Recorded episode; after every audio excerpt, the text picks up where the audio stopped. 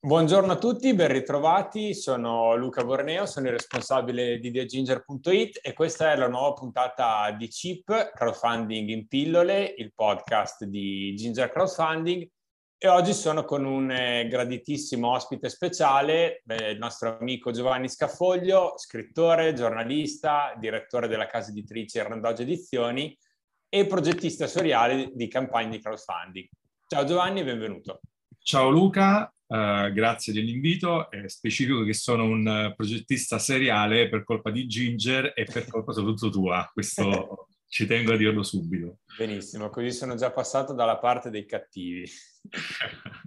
e, ehm, allora, mh, mm, Giovanni eh, oggi è qua perché può darci uno spaccato interessantissimo del crowdfunding applicato al mondo dell'editoria anche perché progettista seriale deriva dal fatto che eh, come casa editrice ti sei già, già, cimentato in tre diversi progetti editoriali sempre collegati al crowdfunding.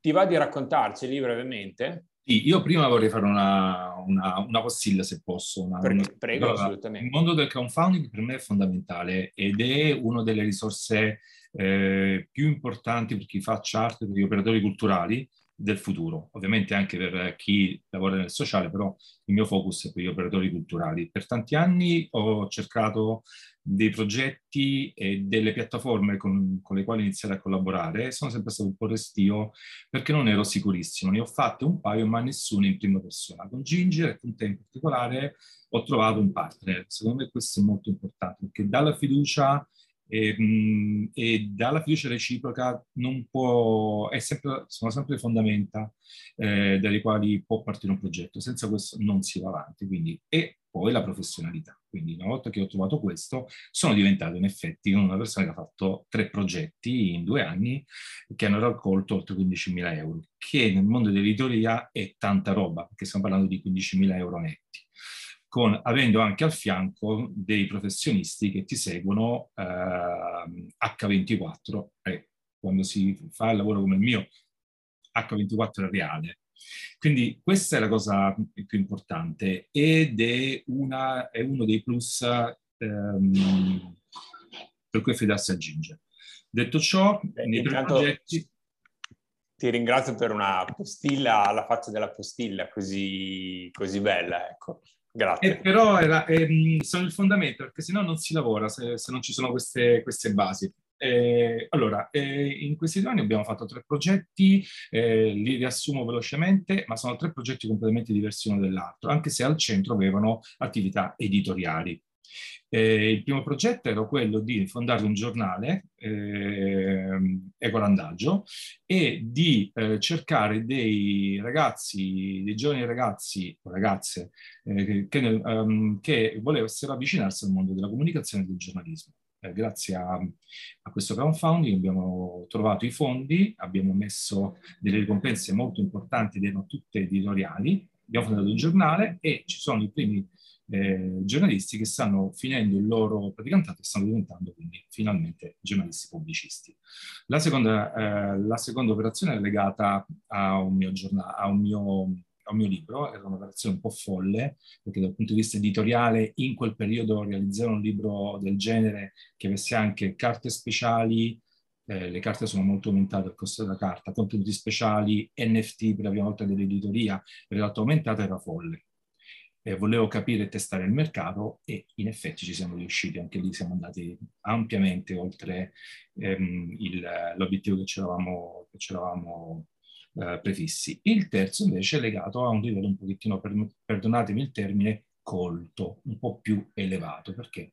Perché abbiamo trovato 70 opere inedite di un premio Nobel ed abbiamo fatto diventare un libro e una mostra. Nel momento in cui stiamo registrando questo podcast, la mostra è è attiva, è disponibile, è frequentabile, è visitabile eh, a, a Cesenati che sta andando molto bene, anche il libro sta andando molto bene, è stata una bella emozione averlo. Quindi tre sfumature diverse con al centro comunque l'editoria. Beh, vogliamo svelare il nome del premio Nobel a questo punto anche, visto che ci siamo?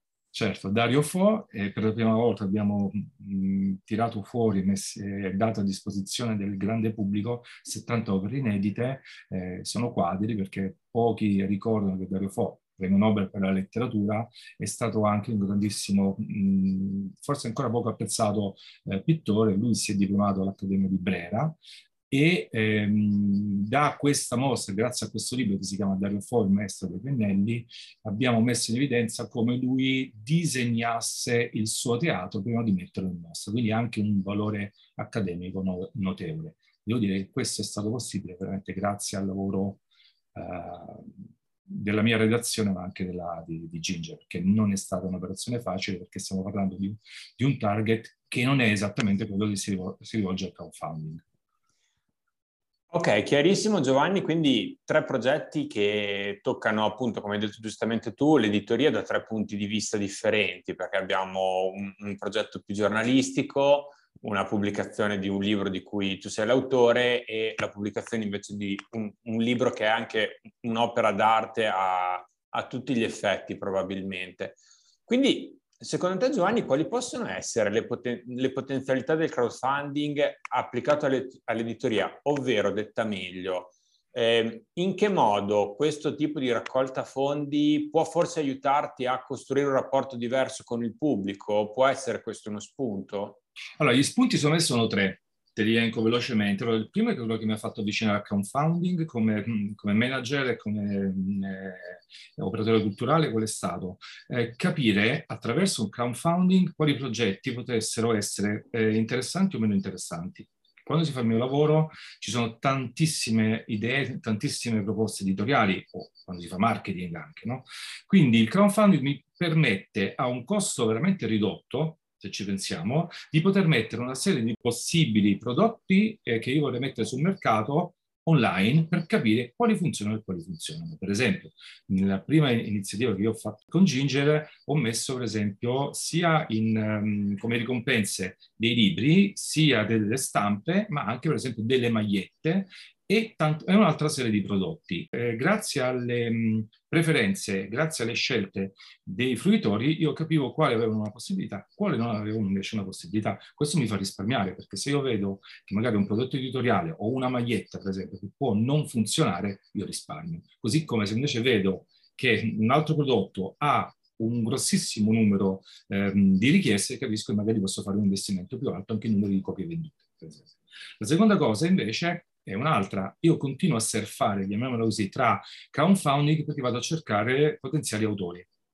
Anche nel mondo, per esempio, dei, fumetti, nell'editoria, nella fotografia, vado a cercare, vado a capire, perché è un modo fenomenale per eh, intuire e vedere cosa c'è di nuovo. Quindi, eh, secondo me, va fatto un buon progetto eh, con l'aiuto di professionisti. Perché? Perché non sapete mai se a un certo punto può arrivare un investitore che dice, cavolo, mi piace, non solo fa un investimento e quindi fa funzionare il crowdfunding, ma potrebbe anche decidere comunque a priori di fare un progetto con voi. Quindi eh, lavoriamo anche da questo punto di vista, secondo me. Terza cosa, nel tempo si, si crea una fanzine molto forte, una, una, fanzine, una, una fanbase molto forte e ciò è molto importante oggi perché sempre di più ci sono persone che vi dicono, professoristi che vi dicono create le lead, generate lead, prendete contatti. Ecco, è una delle cose più difficili da fare in questa fase eh, della, di questo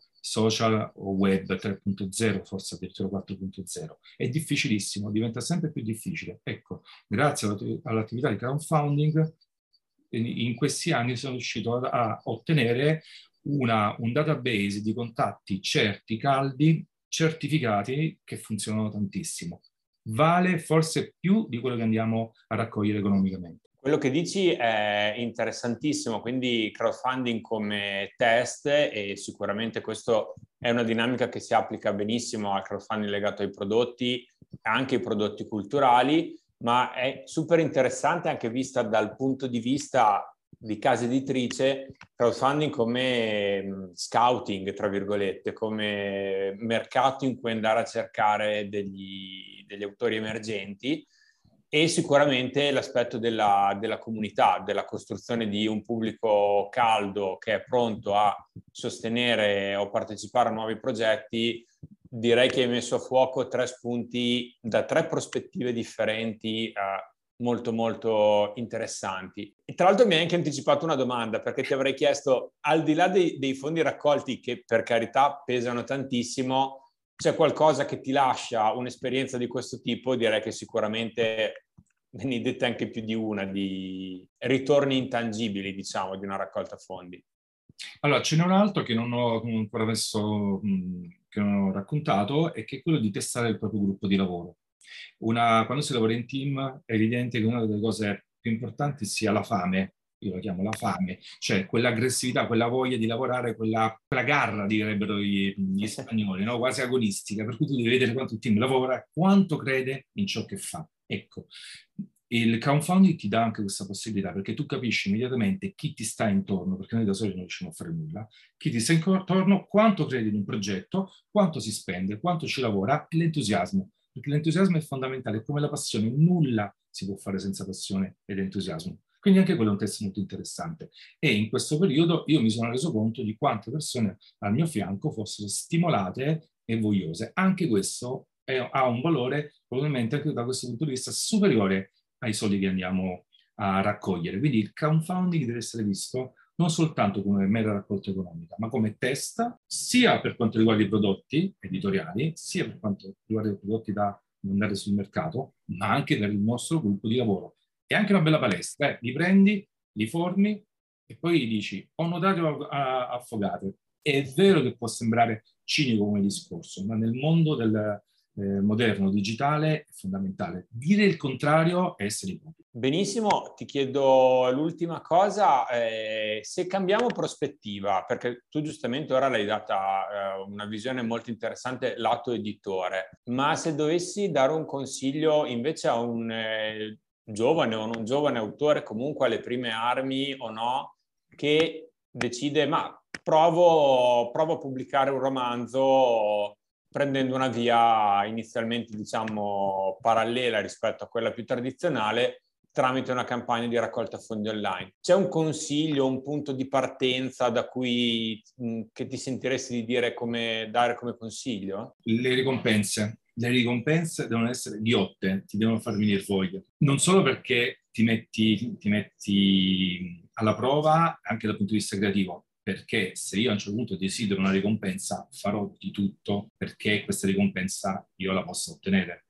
Eh, in particolare nel Sacro Profano, per esempio, che è stato il mio secondo crowdfunding, che fare con il mio libro, io vedevo le persone che si collegavano a vedere le stories eh, nei social il contatore per capire quanto mancava e facevano un tifo disperato. Perché? Perché sapevano benissimo che se non avessimo raggiunto l'obiettivo in tempo non avrebbero avuto la ricompensa. E quella ricompensa vale molto più dei soldi. Altra cosa che consiglio di fare è di scrivere le ricompense per tutti quelli che parteciperanno, che siano dai 5 ai 500 euro di offerta che fanno, io li ho messi sempre nei ringraziamenti. Credimi, è una delle cose, quando vengono le presentazioni dei miei libri, mi mandano una, una, mail, il fatto che loro sono lì dentro, c'è anche chi l'ha messo come ehm, lasci dei propri figli per dire, vedi, tua mamma o tuo papà hanno fatto questa roba qui.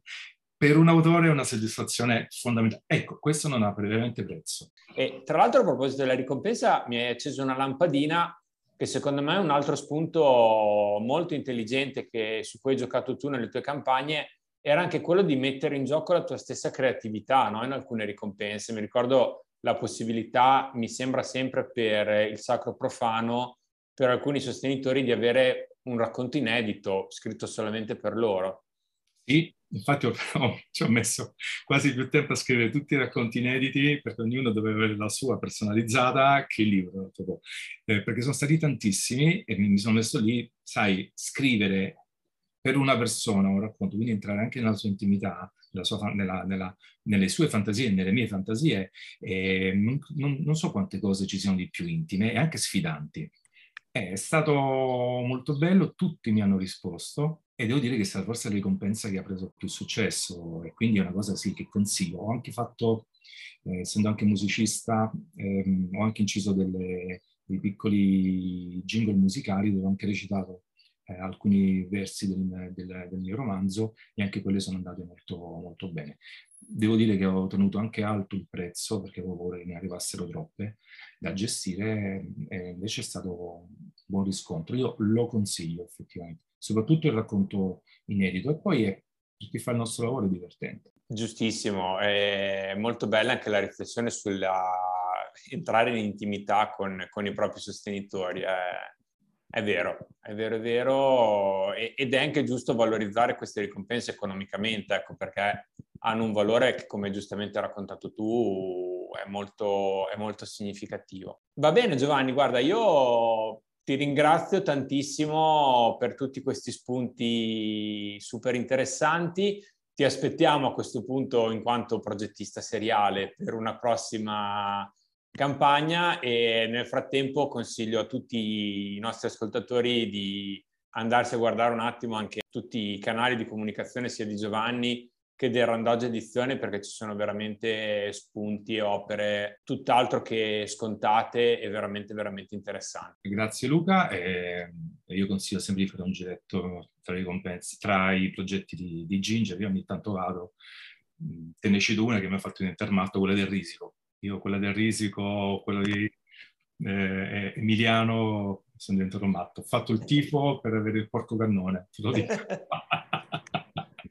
è bello anche pubblicizzare gli altri progetti. No? Non eh, certo, è, è una grande comunità, no? Esatto. Bene, grazie a tutti, ci eh, aggiorniamo alla prossima puntata. Nel frattempo gingerizzatevi sui nostri canali social, mm, newsletter e iscrivendovi, iscrivendovi al podcast.